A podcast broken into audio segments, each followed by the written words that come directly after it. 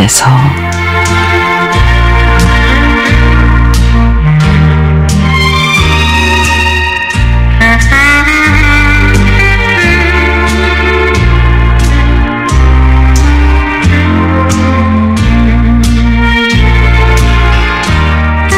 제가 사는 춘천은 호수를 끼고 강변길은 물론 동네 산책로에도 자전거 도로가 잘 정비되어 있습니다.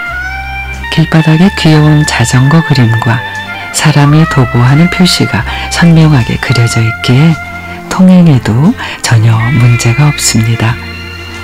요즘에 나는 자전거 타는 것에 대한 욕심이랄까 즐거운 열정이 생겨나서 시간이 될 때마다 자전거를 부지런히 타고 있습니다. 날씨가 더 추워지면 시에서 강변길을 따라 난 자전거 도로를 차단을 하니 더 이상 자전거를 탈 수 없기 때문이죠.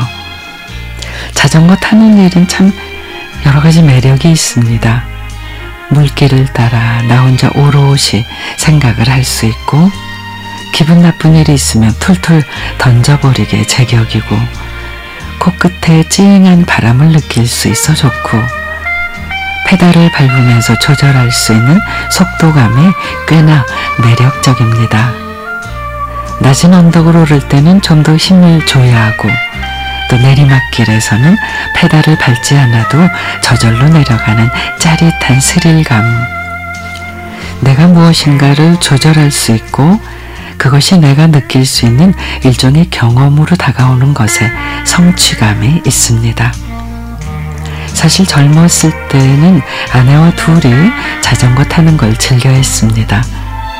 근데 언제부턴가 아내가 무릎이 좋지 않게 되고 자전거를 타는 것이 힘들다고 한 이후로는 줄곧 혼자 타고 있습니다.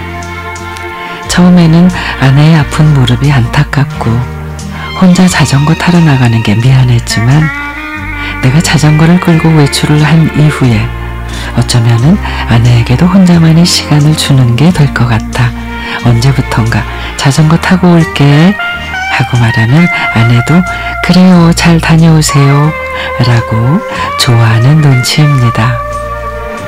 더 깊은 겨울이 오기 전에 그리고 더 늙기 전에 나는 자전거 타기를 열심히 즐겨볼 생각입니다.